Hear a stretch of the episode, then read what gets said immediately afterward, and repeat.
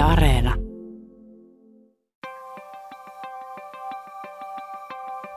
Mummolla kahvilan pöydässä oli lempeyden muotoiset silmät, mustat sukkikset ja naisellisesti leikattu takki. Eikä se siinä silmieni edessä kutistunut yhtään, vaikka sitä autettiin. Otettiin kädestä kiinni. Kutistuikohan se sisältä? Mä kutistun usein. Mä en tiedä tiesikö sä, mutta mullakin on itse asiassa ollut tota, henkilökohtainen avustaja. Mutta siitä on kyllä jo aikaa, koska mulla oli se silloin, kun mä oon ollut taraikäinen ja sitten Eskarissa ja sitten vaan ykkös- ja kakkosluokat. Mutta nyt mulla ei ole ollut sitä niinku sen jälkeen, eli moneen vuoteen. Ja sitten mä en oikein tiedä tavallaan, että mitä siitä pitäisi ajatella. Se aiheuttaa mulle monenlaisia fiiliksiä, että se oli elämän ekoissa vuosissa ja sitten se ei vaan enää ikinä ollutkaan. No ymmärrän hyvin ton, koska mullahan on nyt ollut siitä asti, kun mä oon asunut yksin, eli 19-vuotiaasta, muutaman vuoden siis, avustaja, enkä mä silti aina tiedä, että mitä mun pitäisi ajatella siitä, koska siihen liittyy jotenkin niin monimutkaisia tunteita ja asetelmia siihen suhteeseen.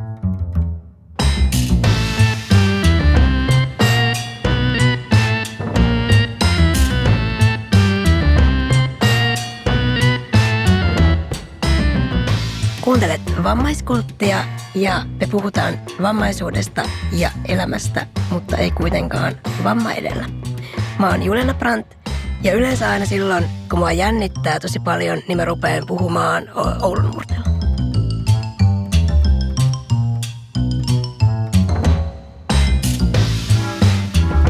Mä oon Jenni Järvi ja mä toivoisin, että mä pitäisin kahvista, koska sen juominen on niin katuuskottavaa. Tänään puhutaan siitä, miltä tuntuu tarvita vamman takia apua arjen asioissa ja millainen on avun tarvitsijan yhteiskunnallinen rooli.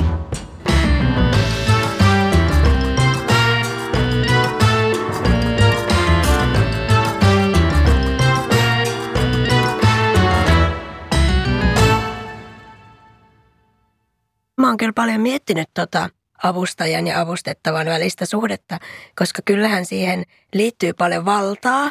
Ja varsinkin kun mun omat niin kuin avustuskokemukset, mitä mulle on niin kuin tehty, niin on just kun mä oon ollut pieni lapsi, niin silloinhan se valta on näyttäytynyt hyvin erilaisena. Niin miten sä koet, että sulla on vaikka niin kuin nyt myöhemmin näyttäytynyt toi valta-asema? No se onkin mielenkiintoinen kysymys ihan jo siinä mielessä, että kun mä varmasti koen sen omassa päässäni paljon intensiivisemmin kuin ehkä se, tai niin kuin, että mä oon paljon pohtinut ehkä nimenomaan sitä, että jos se toinen tyyppi siinä niin kuin nyt vaikka lakasee lattiaa tai nostaa sen uunivuuan sinne uuniin, niin kuin, että onko se hänelle semmoinen ikään kuin eksistentiaalinen teko, mitä, mitä se on mulle, koska siihen liittyy niin paljon. Se liittyy ehkä pohjimmiltaan siihen semmoiseen itsenäisyyden ja vallan suhteeseen siinä mielessä just, että, että vaikka mä oon tavallaan se, joka sanoo, että mitä tehdään, niin silti kun se konkreettinen toteuttaja on se joku toinen, niin sitten se, että kuinka paljon mä voin ajatella, että se on sitten mun oma teko. Ja sen takia mulla jäi jotenkin tosi mieleen yksi semmoinen haastattelu muutama vuosi sitten jo, missä oli semmoinen aika vaikea vammainen pariskunta. Ja siinä se just sanoi se nainen, että kuitenkin jos tarvii niinku useimpiin asioihin mahdollistajaksi sitä toista ihmistä, niin oishan se jotenkin tosi surullinen asetelma, jos ei voisi ajatella tekevänsä mitään itse. Ja sitten kun sen lukee noin, niin se on sillä että no niinpä, että tämähän on aivan itsestään selvää, että näinhän se on. Ja silti mä huomaan, että vieläkin, vaikka mulla on tosi ihania avustajia ja, ja meillä on niin hyvä kemia, niin siitä huolimatta mä saatan olla jotenkin todella semmoisella niin kuin reviirireaktiolla, kun se joku toinen tulee sinne mun kotiin. Ja, ja on jotenkin ihan sillä että miten mä saan sen sopimaan tähän kuvaan, että toi joku toinen tekee tässä niitä asioita, jotka mun pitäisi aikuisena ihmisenä tehdä itse. Nimenomaan ehkä toi aikuisuus myös, koska sun pitäisi jotenkin ikään kuin kasvaa ulos siitä, että no silloin lapsena sä opettelet tekemään juttuja ja sit sä teet ne itse, mutta sit jos semmoista konkreettista ikään kuin aikuistumista ei kaikkien asioiden kohdalla tuu, niin sitten on välillä vaikea löytää itsestään se, että no mutta olen silti aikuinen ja itsenäinen, vaikka mulla on nämä apukädet tässä. Mm, joo, toi, toi aikuisuus mietityttää mua paljon ja just koska mulla on välillä semmoinen olo, että ihan kun mä olisin jotenkin oppinut, tai tiedätkö, että on oppinut luottamaan siihen, että joku tulee ja tekee sen sun puolesta jonkun asian. Vaikka mullakin, että mä ihan hyvin tiedän, että kyllä mä saisin tehtyä jonkun arkisen askareen, se vaan ottaisi tosi paljon, tai ei nyt tosi paljon, mutta aikaa enemmän ja niin kuin mun energiaa ja mun hermoja. Niin mä, mä liitän tämän myös tähän, niin kuin, että, että kuin, kuin vaarallista tavallaan on, että mitä jos niin kuin oppii tavallaan uusavuttomaksi siinä jotenkin omassa elämässään. Ja miten silti niin kuin pitää siitä kiinni, että mutta mä oon silti itsenäinen, koska niin kuin siinä oli siinä haastattelussa, mitä sä just puhuit, niin kuitenkin se, että eihän se, että tarvii apukäsiä, niin vähennä sitä sun omaa toimijuutta niin kuin oikeasti. Mutta kun se on niin helposti nähtävänä vaan semmoisena, niin kuin, että no toi toinen just teki ton siivoushomman mun puolesta niin kuin konkreettisesti, niin sitten jotenkin hämärtyy se, ehkä se semmoinen, niin kuin, että mitä mä voin tehdä ja pitäisikö mun niin kuin jotenkin, pitäisikö mulla olla paukkuja enemmän niin kuin tehdä tämä ja jotenkin väenvängällä yrittää. Tunnistan itsestäni erityisesti ton väenvängällä tekemisen ja näin. Joo, ja, ja toi väenvängällä tekeminen, niin sehän on ehkä just se semmoinen mentaliteetti ja dynamiikka, mitä me ollaankin sun kanssa paljon puitu.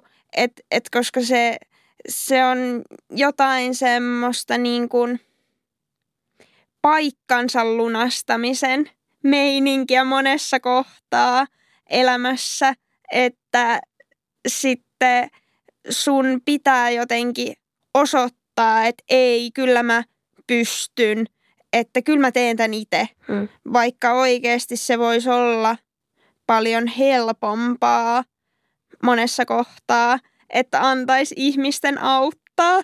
Mun mielestä tästä niin kun, oi, on vaan niin hyvä esimerkki se, että kun me oltiin sunkaan tässä pizzalla taannoin, niin, niin sitten kun mä yritin laittaa puhelintani lataukseen semmoiseen pistokkeeseen, joka oli vähän hankalassa paikassa ja sitten mulla tuli semmoinen, niin kuin, että mm, onpas tämä nyt vähän ja, ja niin kuin, että eikö joku nyt vaan vois. Ja sitten kun mä, mä niin kuin tunsin sen ikään kuin sen sun katseen niskassani, koska mä tiedän, että sä oot just se tyyppi, joka ei ikinä auta, jos ei niin kuin erikseen pyydä. Ja sitten mä olin vähän jotenkin sillä, että niin no mä tiedän, että, että mä saan tän tänne kyllä, jos mä yritän. Mutta sitten kun mulla monesti se yrittämättä jättäminen ää, vähän liittyy myös siihen, että ei jotenkin halua näyttäytyä sellaisena, että värkkää, sitten on jotenkin tottunut ehkä olettamaan sitä, että, että joku singahtaa sieltä, kun se näyttää vähänkin hankalalta. Ja sitten mä kävin taas päässäni tämmöiset, no niin, että tämä liittyy nyt taas mun tähän omaan sisäiseen konfliktiin, että miten mä haluan näyttäytyä. Että just tämä asetelma tosi hyvin kuvaa sitä, että miten latautuneita ne semmoista ihan pienet arjen teot voi olla, koska me tavallaan molemmat käytiin tässä ikään kuin semmoinen nonverbaali keskustelu jopa, joka niin kuin sisälsi nämä tämmöiset niin kuin tavallaan meidän välillä ikään kuin ne sisäistykset siitä, niistä jonkinlaisista valtasuhteista siinä niin kuin avun tarvitsemisessa ja sen tarjoamisessa ja sen kelan, että miten haluaa näyttäytyä. Ja, mm.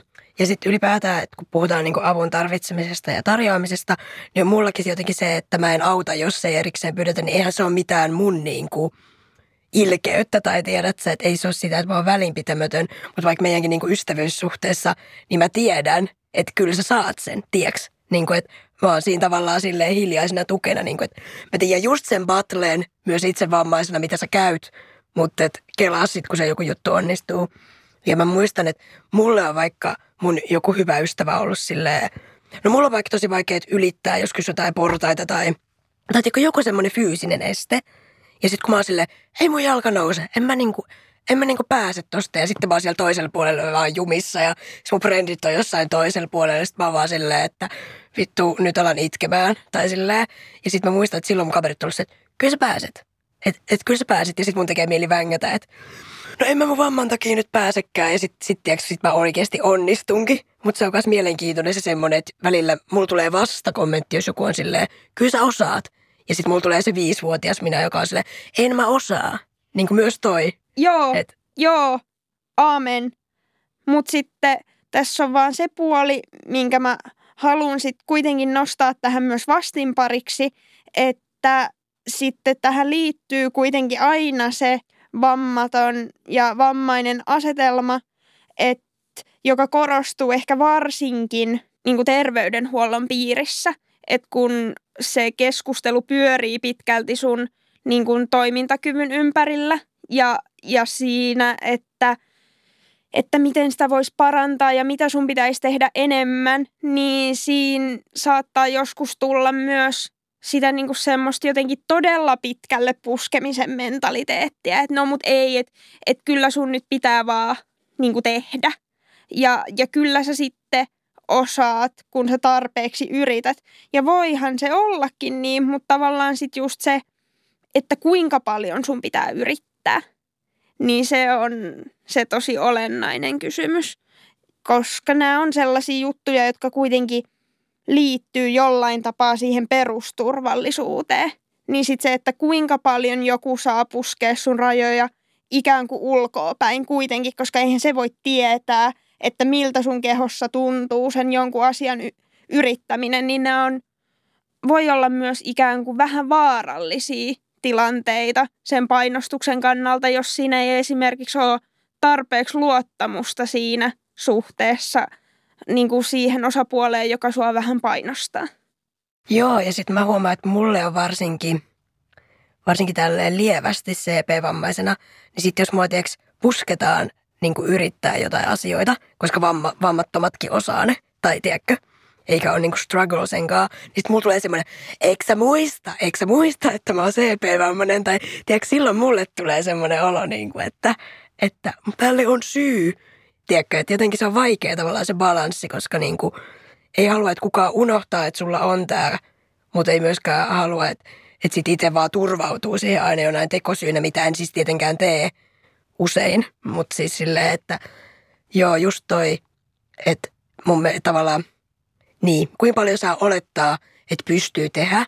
Ja sitten kans toi, mitä sanoit, että miltä se sitten tuntuu kehossa se yrittäminen.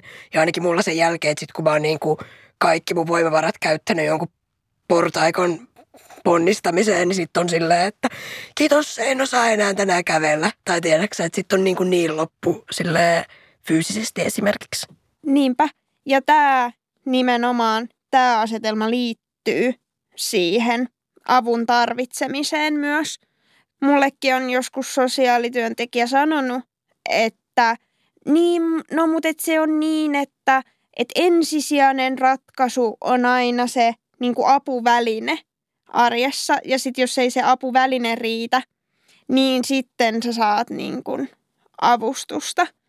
Ja tässä tulee niin kuin ennen kaikkea just se kuormittumisen ja voimavarojen kysymys, että no mut mitä järkeä siinä sitten on, jos sä vammaisena ehkä pystytkin hoitamaan sen kotis itse, mutta sit sulle ei jää niin kuin energiaa mihinkään muuhun, mutta hei, sähän oot tehnyt sen itse, koska mä oon niin kuin paljon miettinyt sitä, että onko tämä tämmöinen niinku jonkinlainen ikään kuin tosi kuntouttava mentaliteetti, että et tavallaan kaiken sun arjessa pitäisi olla suurin piirtein semmoista, että no sit kun sä teet sitä tarpeeksi, niin kyllä se sitten siitä ja sitten sä pärjäät paremmin ja näin. Tavallaan tiiäks, tuntuu, että varsinkin joku neurologikin, kun sielläkin käyt jotain lausuntoa varten arvioitavana ja sanot, että käytät pyörätuolia joskus, niin kuin just vaikka johonkin Ikeaan mennessä, koska niin kuin, let's face it, että et, niin vammattomatkin on sillä että huu, selvisin Ikeasta enkä niin kuin tuupertunut jonnekin, jonnekin tota, käytävälle, niin, niin sitten, että et jos sä niin kuin, tavallaan tollasessa kontekstissa sanot, että no, et esim. tollasissa tilanteissa käytän pyörätuolia – niin silti saatetaan olla sillä että no mutta muista nyt, että et käytä sitten liikaa sitä pyörätuolia, koska, koska sittenhän sun kävelykyky heikkenee. Jep. Niin sillä että joo, I know, mutta et eihän se ole niinku ainut mittari, millä mä niinku mitotan mun elämää. Et kysehän on myös niinku elämän laadusta, että koska mä haluan tehdä sen valinnan, että kävelen kauppaan – ja koska mä sitten hyväksyn sen, että mut voidaan työntää pyörätuolilla kauppaan, et koska se on aina suhteessa siihen, että mitä hän muuta ajattelin tehdä sinä päivänä.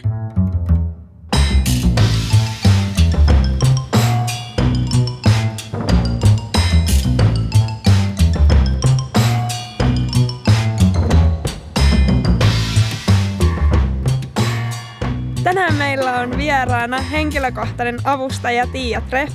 Tervetuloa. Kiitoksia. Tervetuloa munkin puolesta, Tiia. Mm. Mikä on saanut sut ihan alun perin hakeutumaan henkilökohtaiseksi avustajaksi? Öö, mä oon ajanut vuoden invataksia, minkä vuoksi mä oon sitten oikeastaan lähtenyt opiskelemaan lähihoitajaksi. Ja mä oon suuntautunut mun osaamisalana tonne vammaisiin. Ja mm, mä oon ollut sitten töissä tuolla päivätoiminnan ohjaajana ja siellä mä oon tavannut todella paljon henkilökohtaisia avustajia ja on katsellut, että ihan mukavan näköistä puuhaa tuo ja just ehkä katsellut vähän sille kadehtien heidän suhdettaan, että silloin kun näkee niitä hyviä suhteita. Siihenhän liittyy tosi monenlaisia elementtejä siihen suhteeseen niin kuin avustettavaan, koska koska siinä on jotenkin monenlaisia ikään kuin tämmöisiä dynamiikkakysymyksiä ehkä just siitä, että kun on, on tavallaan työnantaja sillä byrokraattisessa mielessä mm. ja näin, mutta sitten siinä on kuitenkin semmoinen tosi intiimikin ulottuvuus, koska ollaan niin läsnä sen ihmisen arjessa. Niin miten sä itse tavallaan näet sen sun suhteen siihen avustettavaan? No kun mä mietin näitä mun omia avustettavia, niin jokaisen kanssa tietysti on omanlaisensa suhteensa.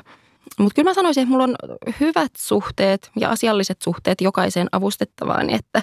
Mutta sillä ootko esimerkiksi niin kun kokenut, että olisit vaikka ystävystynyt joskus avustettavan kanssa? Joo, tähän on vähän ehkä semmoinen ristiriitainen kysymys tosiaan, että miten, tota, miten sä oot työntekijä ja ystävä samaan aikaan. Öö, mä itse ajattelen, että mun kohdalla tämä onnistuu.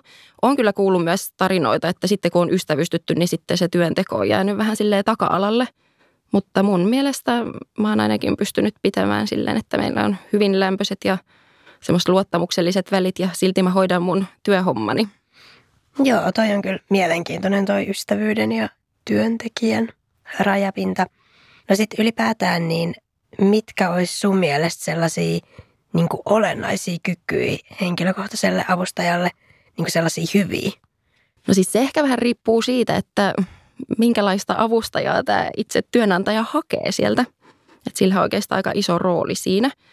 Mutta ihan ehdottomasti niin semmoinen luotettavuus on se tärkein juttu monien pitää just luottaa siihen avustajaansa, että kyllähän saapuu aamulla niin kuin auttamaan minut ylös täältä sängystä, kun en omin avuin kykene tai pysty.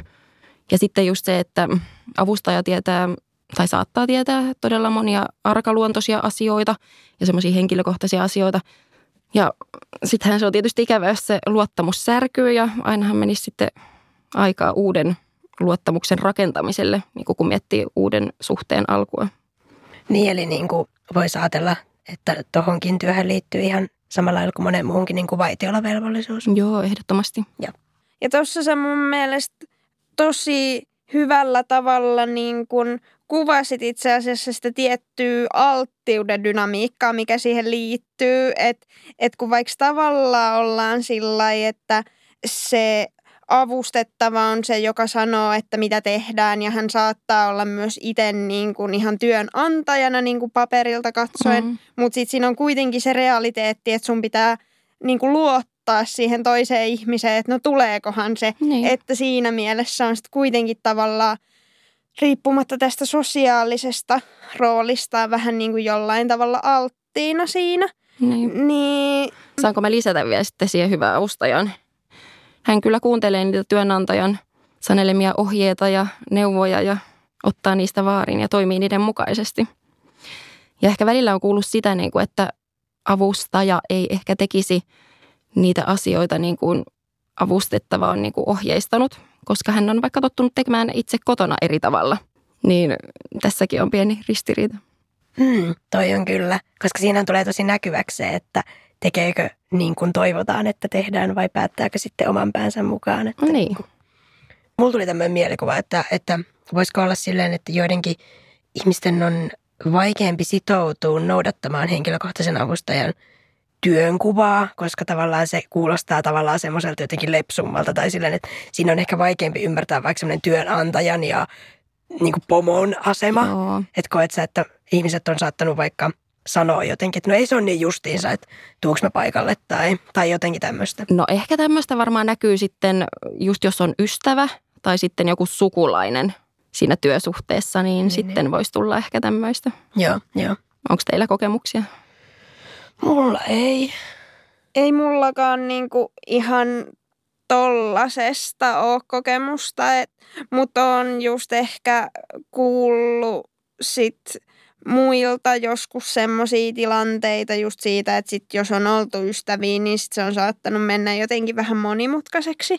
Hmm. Mutta niin, miten sä itse koet sen niin kun semmoisen jopa jonkinlaisen vastakkainasettelun siinä, että on hyvinkin ehkä läsnä semmoisissa jossain niin kuin intiimeissä tilanteissa ja tietää just paljon, mutta sitten toisaalta on ehkä niitä tilanteita, että sun täytyy olla jotenkin tosi näkymätön. Esimerkiksi jos sä oot avustamassa vaikka sen niin kuin avustettavan työpaikalla, niin silloinhan niin kuin avustajalla ei ole sitä minkäänlaista näkyvää roolia siinä, niin onko se ollut sulle jotenkin haastavaa? No tai- ei, mä ajattelisin, että se on aika luontevaa silleen, niin kuin, että pystyn ottamaan eri rooleja eri tilanteissa. Että ei haittaa olla mikään seinäruusu, että viihdyn kyllä vaikka omien ajatusteni kanssa helposti yksin tai, tai sitten myös joissain avustushommissa, niin sitten mä oon oikeasti läsnä sen kahdeksan tuntia. Silleen niin kuin koko ajan jutellaan ja keskustellaan. Et erilaiset roolit erilaisissa paikoissa. Ootko kokenut, että, että oot joutunut semmoisiin tilanteisiin, jossa niinku avustettava jotenkin purkaisi suhun sellaisia tunteita, jotka ei varsinaisesti niinku oikeasti siihen niinku tilanteeseen liity? Esimerkiksi just semmoisen niinku, vaikka sen valtasuhteen kautta, että koska on kuullut myös tämmöistä, että, että sitten saatetaan tavallaan hakea sitä valtaa vaikka sen kautta, että laitetaan jotenkin niin kuin ihan todella pedantisti lait, niin kuin tekemään asiat tietyllä tavalla vähän niin kuin sen takia, että sais sitä semmoista niin kuin, että miten jotkut asiat pitää tehdä ja siihen liittyy jo lähes semmoista niin kuin jonkinlaista pompottamista. Että Mm, en mä koe sitä silleen. Mulla on esim. vaikka yksi semmoinen avustettava, joka on hyvin tarkka, mutta en mä ajattele, että hän pompottelee mua tai silleen, että mä ajattelen, että hän on vaan niinku tarkka kaikesta. Että ei ole pelkästään mulle, että on myös läheisilleen, että en mä ota sitä mitenkään silleen henkilökohtaisesti, että teen vaan toiveiden mukaan, että toisen luona tehdään tosi tarkasti ja sitten toisen luona voi tehdä vähän sinne päin. Ihan hänen omien toiveidensa mukaan. Että jos joku sanoo, että siivotaan, niin jos mä jään jotain nurkkaa sinne ryttään, niin että toisille riittää se lakaisu ja toisille oikeasti kiilotetaan ne paikat sitten ihan putipuhtaaksi. Että. Mm. Mua kiinnostaa myös toi ylipäätään toi valta-kysymys. Mm. Aattelet sä, että sulla on sun työssä jotenkin tosi paljon valtaa suhteessa siihen avustettavaan? Vai niin pyörittelet sä tuollaista kelaa ikinä? No en mä kyllä ole hirveästi mm. miettinyt. Ja ei, en mä nyt ajattele mulla mitään valtaa, että oikeastaan mä toimin käsinä ja jalkoina ja mm. muutenkin sille apuna vaan, että... Niin, niin. Koska tota on just sillä niin kuin omassa elämässään miettinyt, että miettiikö se avustaja sitä, koska itse niitä jotenkin väkisin miettii. Siis niin kuin, että vaikka mä kuinka tiedän, että se on niin kuin epätodennäköistä, että sieltä tulee tota, palottelusurmaa ja työhaastatteluun, niin eihän mä niin kuin voi, voi kuin olla tavallaan ajattelematta sitä dynamiikkaa siinä, että, että jos tulisi, niin mä olisin aika voimaton. Tai siis ylipäätään myös se asetelma siitä, että jos se oikeasti niin kuin jostain syystä niin kuin kieltäytyisi tekemästä se avustaja, niin kuin mä sanoisin, niin – niin mitä mä sitten niinku tekisin. Tai niinku, et, koska mun itse pitää tavallaan luottaa siihen, no mua ei tarvi sängystä nostaa, mutta semmoisten mm. ihmisten just, joiden niinku pitää, niin siinähän, siinähän on jotenkin niinku todella intensiivinen se valta-asetelma ja ainakin mun omassa arjessa se on jotenkin ajatustasolla aika paljonkin läsnä. Niin, ihan varmasti on niin kuin näillä, ketkä tarvii tämmöistä apua enemmän, niin – he miettivät noita, mutta en mä tälleen avustajan näkökulmasta ole sitä niin päin oikeastaan pohtinut edes. Mutta luulisin, että sitten siinä haastattelutilanteessa joku tulee se palottelusurmaaja sinne, että, että siinä vaiheessa jotkut hälytyskellot soi, soisivat. Niin. Mua kiinnostaa toi, että onko sullekin tullut jotain konfliktitilanteita sun avustettavan kanssa? Onko, onko teillä tullut jotain riitoja tai silleen, jotain semmoisia. En mä tiedä, mä oon ehkä vähän semmoinen myötäilevä tyyppi, että äh, ei kyllä. Koska sitten sekin on, että miten niin kuin niistä silleen jotenkin selviää. Siis enhän, enhän mä ole kaikesta samaa mieltä tai näin, mutta mä kyllä sitten pidän vaikka mielipiteet niin kuin omana tietona niin, mm. ja jatkan toimintaa, niin, mutta ei kyllä ole tullut ikinä mitään semmoisia riitatilanteita.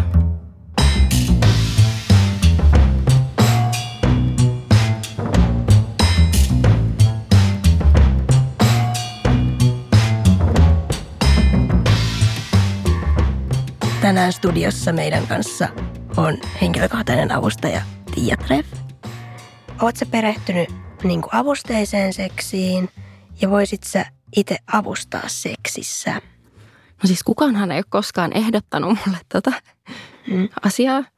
Ja mä oon oikeastaan ehkä vasta perehtynyt tässä viime aikoina siihen vähän silleen enemmän.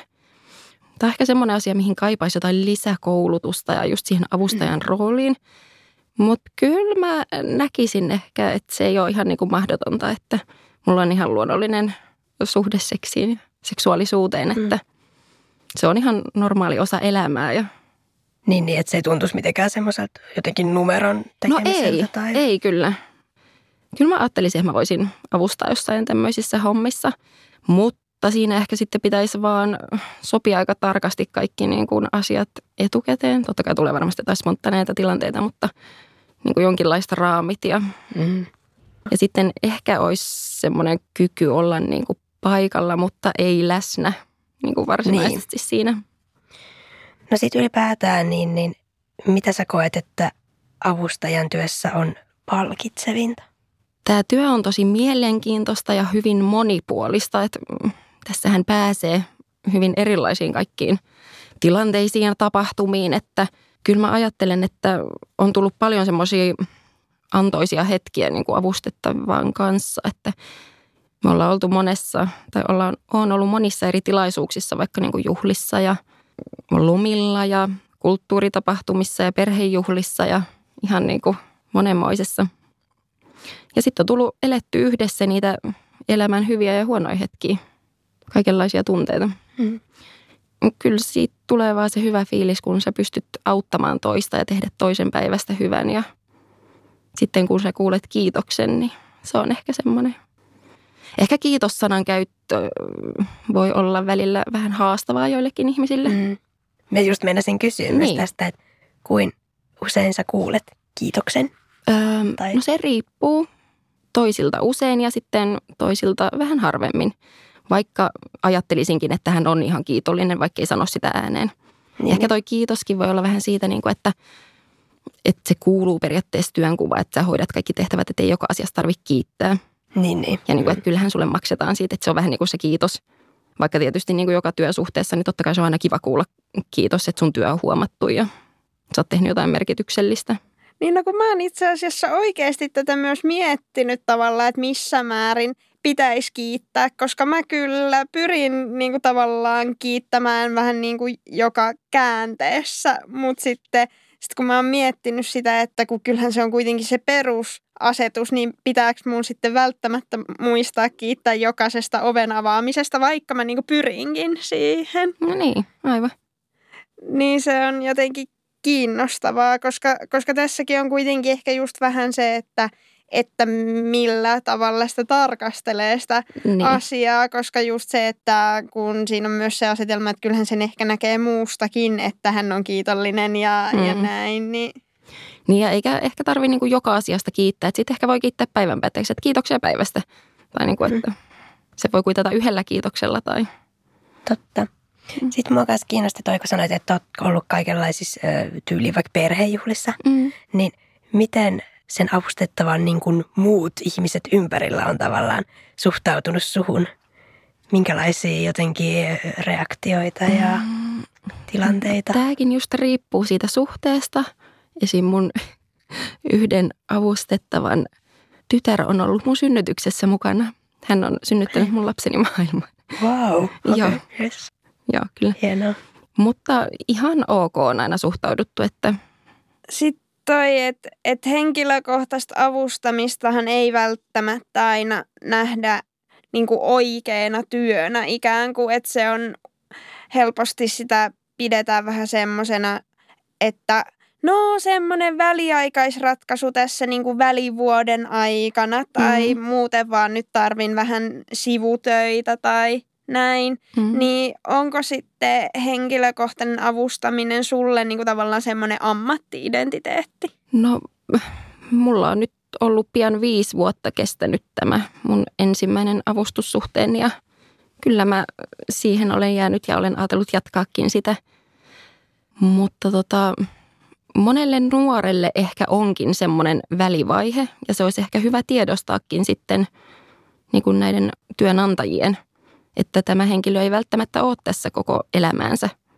Mutta tiedän kyllä suhteita, mitkä on kestänyt kymmeniäkin vuosia, että Joo, mutta tämä on ehkä se, että, että mikä henkilökohtaisessa avussa on jollain tapaa vähän hankalaa, tai siis varsinkin ehkä tämmöisestä yhteiskunnallisesta näkökulmasta, koska se ikään kuin luokitellaan semmoiseksi niin kuin pienipalkkaiseksi työksi, jota kuka tahansa voi tehdä, ja se on just vähän tämmöinen niin kuin, no me sinne, niin kyllähän kuka tahansa osaa siivota, tai tai näin, mutta kun ei se, ei se ole niin, kuin niin se, se on jo niin kuin ihan työntekijän näkökulmasta paljon enemmän kuin sitä siivoamista, mutta saati sitten niin kuin just se asetelma siitä, että, että vaikka se tavallaan vaan siivoisi se ihminen siellä tai, tai jotain, niin se psyykkinen merkitys sille niin kuin mahdollistajalle on kuitenkin niin paljon suurempi, niin se on mun mielestä jotenkin hankalaa, että se ei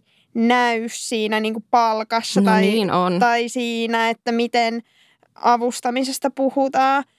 Joo. Niin, niin mitä mieltä sä itse oot siitä, että lisää palkkaa avustajille ja, Joo, ja näin ehdottomasti. poispäin? Siis varmaan tekisin enemmän itsekin niin kuin näitä hommia, ellei olisi niin kuin noita kolmea lasta tuolla kotona ja harrastuksia ja tämmöisiä, että jos mä tekisin ihan vaan pelkkää avustajan hommaa, niin ei sitten kyllä paljon siellä kotona tehtäisi. Mm, Että on se kyllä. Ja sitten kun se avustajan työ, se on niin monipuolista, niin kuin, että sun pitää osaa siivota, sun pitää olla sosiaaliset taidot ja esimerkiksi ajan vaikka autoa, mun pitää kuljettaa ja hirveä vastuu, niin kuin, että sä oot vastuu yhdestä henkilöstä periaatteessa. Mm. Ja sitten just toi, että onko kaikista siihen Niin. niin kuin oikeasti Niin. kuitenkaan niin kuin realistisesti. Niin. Mun mielestä ehkä haastavinta tai vaikeinta tässä avustajan hommissa, niin on toi työn vastuullisuus. Oikeasti, niin kuin, että mun pahin pelko olisi, että mun avustettavalle tapahtuisi jotain mun toimien takia. Niin kuin, että kun mullakin on näitä siirtoja, nostoja, niin että siinä olisi jotenkin huolimaton ja sitten pääsisi käymään joku ikävä onnettomuus. Tai sitten mä ajaisin vaikka just sillä autolla jonkun kolarin ja se on siellä kyydissä, niin ne on niin kuin ehkä itselle ne. Mm. Niin kuin, että mun tavoite on pitää työnantaja hengissä. niin, sille vähimmäis niin. minimimaa vaatimus. Matalalla palkalla pidetään hengissä. Henkivakuutus, no joo. Sitten on ehdottomasti haastavaa kohdata semmoisia katkeria ihmisiä. Ja oikeastaan nämä on ehkä sitten enemmän ollut niitä omalta kohdalta, että ketkä on vammautunut sitten myöhemmällä iällä, niin mm, ne on kyllä niin kuin haastavia tilanteita.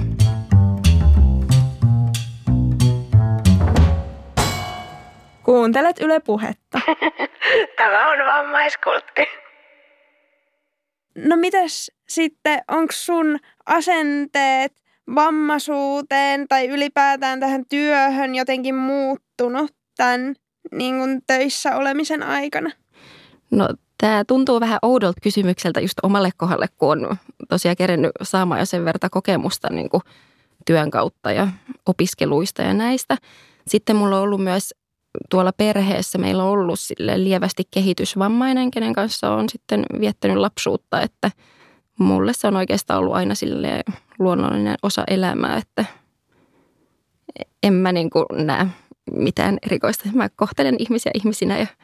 Onko se sitten kuitenkin saanut joskus itse kiinni semmoisista niin jopa inhimillisestikin ennakkoluuloista tai vaikka säälistä? Tai että koet sä niin kuin, että jos oot, niin ne on tullut joltain muulta, joidenkin muiden mielipiteiden kautta tai mediasta tai, tai jotain. Joo. Itse mä en kyllä sääli, mutta tota, just jos mä kerron, että, että on ollut tota näissä hommissa, niin sitten joku tulee, että voi voi, niin kuin, että ai kauheata, niin kuin, että miten senkin elämä ja niin kuin näin. Että sitten kun tietää, että monet elää kuitenkin paljon mukavampaa elämää tai semmoista, niin kuin, että merkityksellisempää elämää kuin vaikka joku toinen. Ja ehkä niin kuin itseä sitten hämää nämä termit, että eräs mullekin läheinen, niin hän käyttää välillä sanaa potilas. Mä kyllä ymmärrän, että se tulee niin kuin vahingossa sieltä, että ei varmasti tarkoita sillä sitä, että, että se, on ollut, se on mun työnantaja ja ketä mä avustan. Mitä sä oot sitten yleensä, niin kun, oot sitten ihan sanonut tyyliin suoraan, jos joku on voivotellut siinä, niin oot sä kertonut tyyliin, no itse asiassa mun asiakkaan elämä on tosi Joo, fine. on.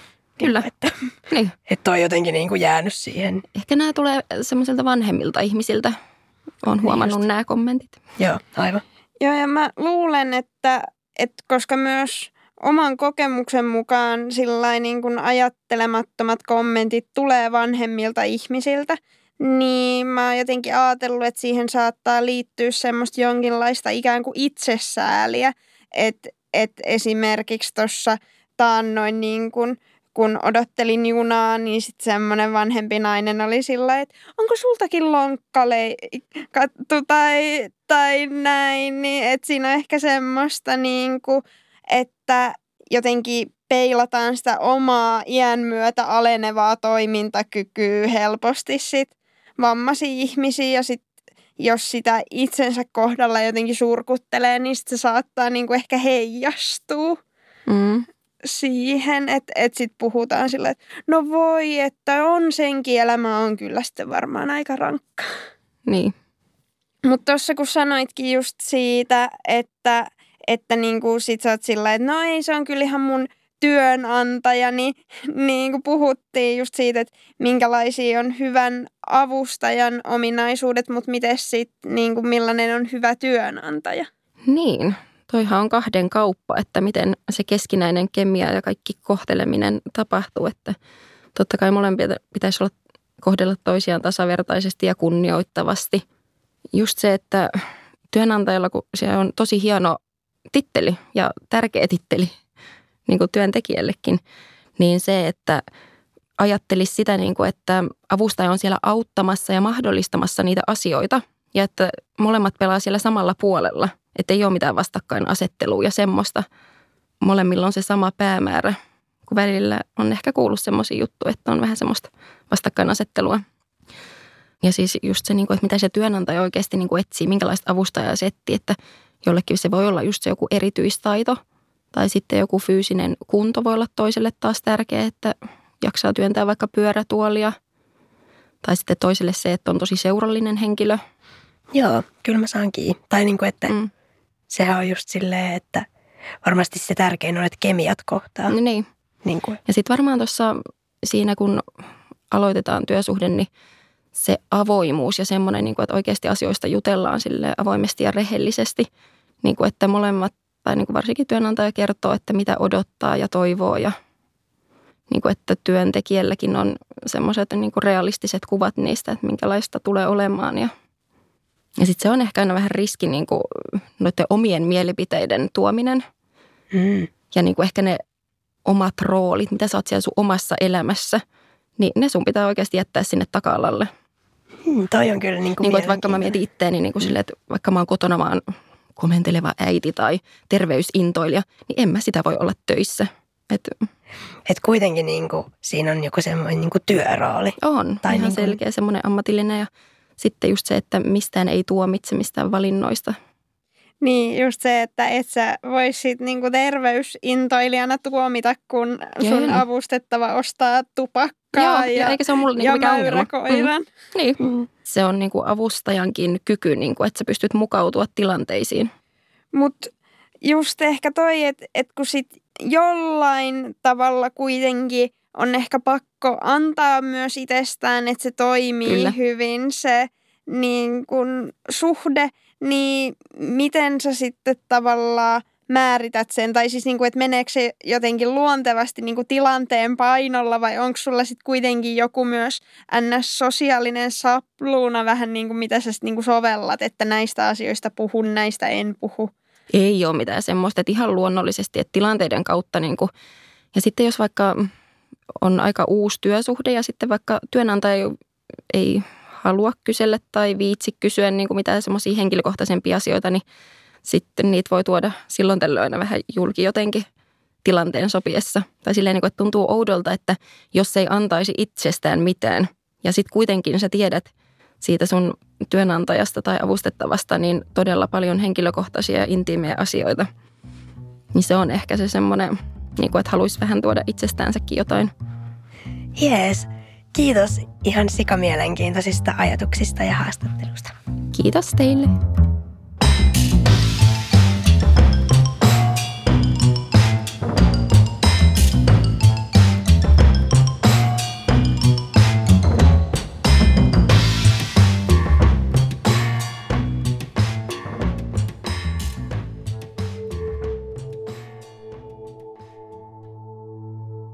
Tykkään siitä, miten mun silmistä näkyy joku semmonen syvyys, mitä sä et voikaan koskaan koskettaa. Merkitsen itseäni junan ikkunaista kiitäviin maisemiin ja paikannan itseni maailmalle. Nuoruuden jääräpäinen varmuus, vinha ja vanhuus. Raavin muistoja irti mielen seinämistä, paljaista ja niin tyhjistä. Eikä mikään mua se sit kuitenkaan enää yhdistä. Pitäis kaitaa arvokkuus itseensä jotenkin edes tyhjästä nyhjästä.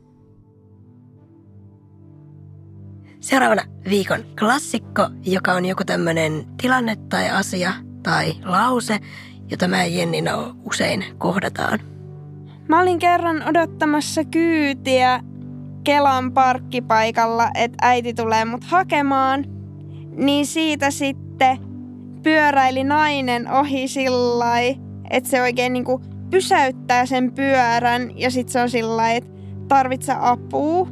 Sitten mä olin sillä että en, että et, miksi mä tarvisin, että mikä sai sut ajatteleen sillä sillä että en mä tiedä, mutta jos sä tarvit, niin mä haluan kovasti auttaa. ja mun mielestä tässä kiteytyy se, että mikä noissa avun tarjoamisissa on joskus problemaattista, kun nimenomaan se, että ei se, että sitä apua tarjotaan, vaan se, että jos se ajatus on tavallaan se, että no en mä oikein tiedä, että tarvitse apua, mutta mä nyt kuitenkin vaan tosi kovasti halusin tarjota sitä. Niin ja sitten tossakin se, että palautuuko se siihen, että sulla on kepit. Niin kuin, onko se silleen ultimate marker of needing help all the time tai silleen, että mikä, mikä on se juttu siinä.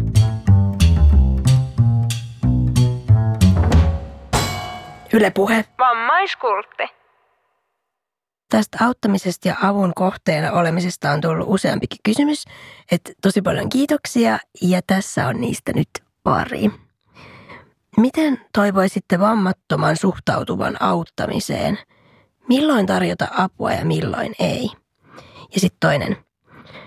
Onko avun pyytämiseen tai tarjoamiseen teidän mielestä jotain hyvää etikettiä? Tämä etiketti onkin kiinnostava, että vitsi kun voiskin vaan sillä jotenkin suoraan luetella, että tee näin ja älä tee näin, mutta kun ei se ole niin kuin mikään sosiaalinen tilanne ei ole, niin ei myöskään tämä ole mitenkään sillä ykselitteinen, että kyllä se vaatii aina jotenkin semmoista tilannekohtaista luentaa ikään kuin, mutta ehkä semmoisena niin kuin yleisohjeena kaksi asiaa, niin miettii tavallaan ensin niitä avun tarjoamisen lähtökohtia, että et niin kuin, näyttääkö tämä tilanne nyt niin kuin oikeasti siltä, että tässä tarvitaan apua vai onko tämä niin kuin joku nyt mun oma oletus. Että et jotenkin yrittäisi vähän niin kuin asettua sen, niin kuin vaikka eihän sitä tietenkään voi itsestään selvästi tietää, mutta et yrittää vähän niin kuin asettua sen ihmisen nahkoihin. Että et no, et jos mä nyt olen tuossa just niin kuin keppien kanssa, niin mihin se sitten niinku tavallaan vaikuttaisi ja minkälaista apua sit niinku voisi tarjota tässä tilanteessa vai onko se vaan semmoinen, että mulle tuli nyt tämmöinen fiilis, että mahtaakohan toi selvitä.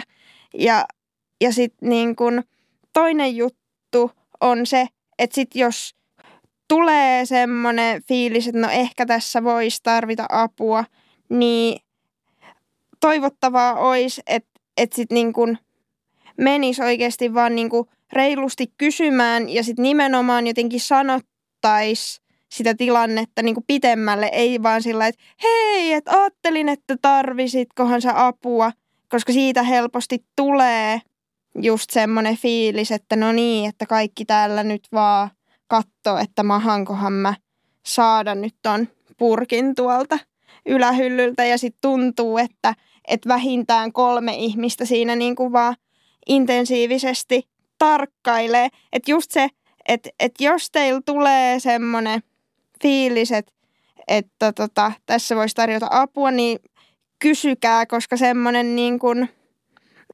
hiljaisesti katsova yleisö luo vaan tosi kuumottavan siitä tilanteesta. Niin ja sitten niinku tässäkin, että, että oli, ähm, oli vammaa tai ei, niin ainahan varmasti tämä avun tarvitsemisen ja saamisen kysymys on kaikille ihmisille jotenkin vaikea. Tai en mä tiedä vaikea, mutta semmoinen pohdituttava asia. Ja sitten niinku tässäkin jotenkin, että siinä pitää, niin kuin sä sanoit, pitää vaan osata lukea sitä tilannetta ja, ja pitää ehkä jotenkin osata lukea siitä ihmisestä jotain luonnemerkkejä – Mm, tai, tai jotain, mm, niin kuin, mm. koska esimerkiksi niin kuin mä sanoin, vaikka mun ja sun suhteessa on ihan ilmiselvää, että niin kuin, mä voin heittää sulle tällaisia juttuja ja mä tiedän, että sit sä kouk- niin kuin, otat niistä kiinni tai et. Tai mm. tiedät että niin kuin, ja sama mun muille kavereille, mutta sama myös mun oman avun tarvitsemisen kanssa. Että kyllä jengi tietää, kyllä mä niin kuin sanon. Mutta, mutta jotenkin ne on mun mielestä myös luonnekysymyksiä tosi vahvasti.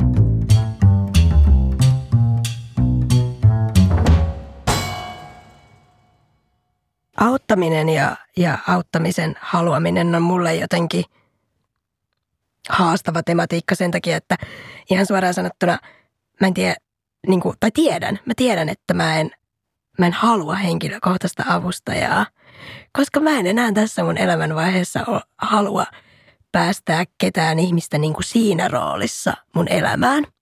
Ja, ja se on mulle myös vaikea muissa läheisissä ihmissuhteissa, vaikka mä just sanoin, niin kuin, että joo, kaverit kyllä auttaa ja näin. Mutta mut ylipäätään oli sitten, niin kuin, en mä tiedä, niin kuin kaverisuhde tai kumppanisuhde tai jotain muuta, niin mun on niin kuin siinäkin jo vaikea niin kuin ajatella, että, että siihen tulee semmoinen auttamisen vivahde, koska mä näen sen itteni kohdalla myös semmoisena, että siitä mulle tulee sitten semmoinen olo, että mua niinku holhotaan. Ja sitten koska mä täytän niinku 26, niin musta olisi vaan tosi outoa, että mä niinku tässä vaiheessa olisin silleen, että no niin, henkilökohtainen avustaja, tervetuloa elämääni. Ja sitten koska mä oon myös niinku, ä, tosi tarkka mun omasta tilasta. Ja tiedätkö myös jopa siitä, niinku, että ketä ihmisiä mä haluan päästää mun kotiin. Tai niin kuin, ja näin, niin sitten mun mielestä se olisi tosi ahistavaa jollain lailla, jos vaikka se joku tulisi hyvin aikein ja meillä olisi lämpimät välit, niin silti niin kuin, kun mä olisin vähän silleen, niin kuin, että mitä jos mä hengaan vaikka alasti himassa ja sitten, ja sitten niin kuin, ja sitten se tyyppi vaan niin kuin tulisi sinne. Tai mä niin kuin tiedät sä, että, että se on mulle jotenkin niin semmoinen, että, että mä en tiedä, ei se ole mikään ehkä ylpeysjuttu, että mutta ehkä se voi myös olla vähän sitä, koska sä oot vaan niinku ajatellut, että et ei mulle ole ikin niinku vilautettu edes mitään henkilökohtaisen avustajan korttia sen jälkeen, kun on päässyt ykkös-kakkosluokalta. Niin ajatellut vaan, että se, niinku, että se mahdollisuus on niin suljettu multa, niin en mä sit osannut edes kaivata sitä. Ja sitten nyt, jos joku olisikin silleen, että hei, sulla olisi oikeasti mahis, niin mä olisin vaan silleen, hei kiitos, pärjään ihan hyvin yksin siitäkin huolimatta, että en mä tiedä, selkä on remontissa, koska käyn kaupassa. Niin. No ei mun ole yhtään vaikea ymmärtää sitä, että et sä et haluaisi ketään sun elämään, koska just se, että et vaikka mä oon sinänsä itse sinut sen avun tarvitsemisen kanssa ja, ja niin kuin mulla on ollut ja on hyviä suhteita niin kuin niihin ihmisiin, jotka avustaa, niin totta kai siinä niin kuin siitä huolimatta, että et vaikka olisi miten semmoinen niin kuin ikään kuin intiimisuhde sillä niin kuin semmoisella kohtaamisen tasolla ihan vaan niin kuin kahden ihmisen näkökulmasta, niin eihän se niin kuin poista sitä, että siinä on se hierarkia siitä, että, että siinä on myös jonkinlainen tai että siinä on se työsuhde, niin kuin kaiken sen takana, siinä on kuitenkin se asetelma. Tai se, että kun sit se asettaa mut kuitenkin jollain tavalla siihen asetelmaan, että jos se toinen tulee töihin tiettyyn aikaan, niin, niin voinko mä olla siellä sitten niin kuin puolialasti tukka pystyssä sillä moi. Ja totta kai niin kuin, tavallaan että et kyllähän se suhde sen sinänsä mahdollistaa, mutta se, että et mahdollistaako mun oma ajattelu sen, niin se on ehkä toinen kysymys. Ja sitten just se, että vaikka siinä niin kun, totta kai niitä avustusvuorojakin voi muuttaa sillä lyhyelläkin varoitusajalla, jos tilanne sitä oikeasti vaatii, mutta onhan siinä niin kuin se realiteetti silti, että jos mä oon sopinut, että mä menen kauppaan aikaan X luennon jälkeen, niin ei mulla niinku sit kuitenkaan ihan helposti ole sitä vaihtoehtoa, että ei vitsi, että nyt ei niinku jaksa, käännynpä kannoillani ja jätän menemättä. Tai jos mä teen niin, niin sit se on tavallaan, se pala pitää sit siirtää jonnekin toiseen kohtaan, koska se on kuitenkin – suhteessa siihen toiseen ihmiseen, että ei voi tehdä sitä kannoilla kääntymisen valintaa niin kuin yksin.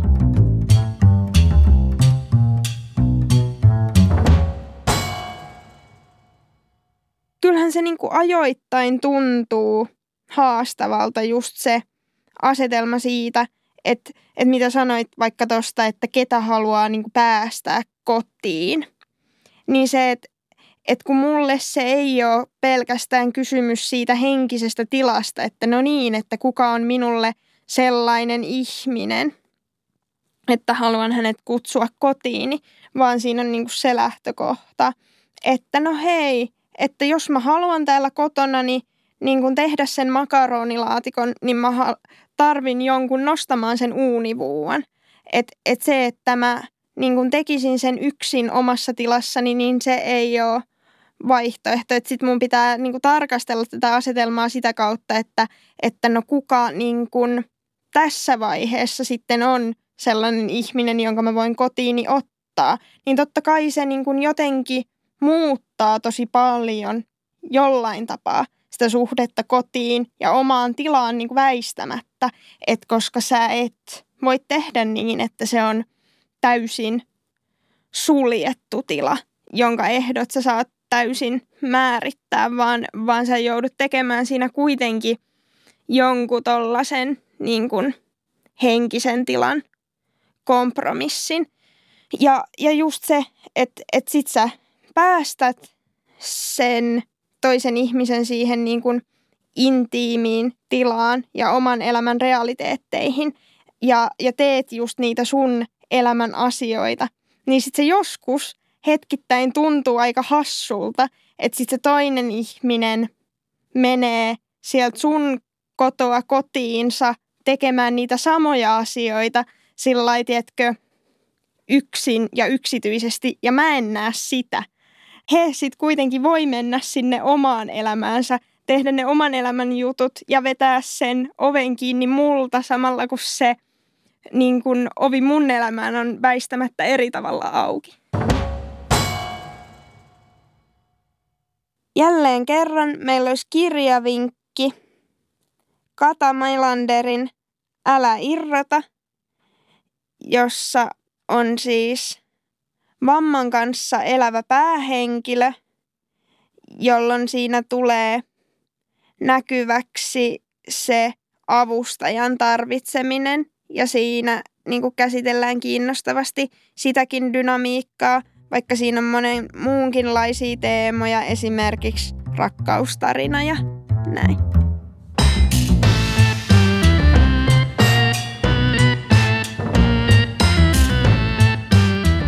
Kuuntelit vammaiskulttia. Jos jokin ei mietityttämään tai ylipäätään haluat kysyä meiltä jotain, lähetä sähköpostia osoitteeseen vammaiskultti at gmail.com tai laita viestiä Instassa, josta meidät löytää nimellä vammaiskultti.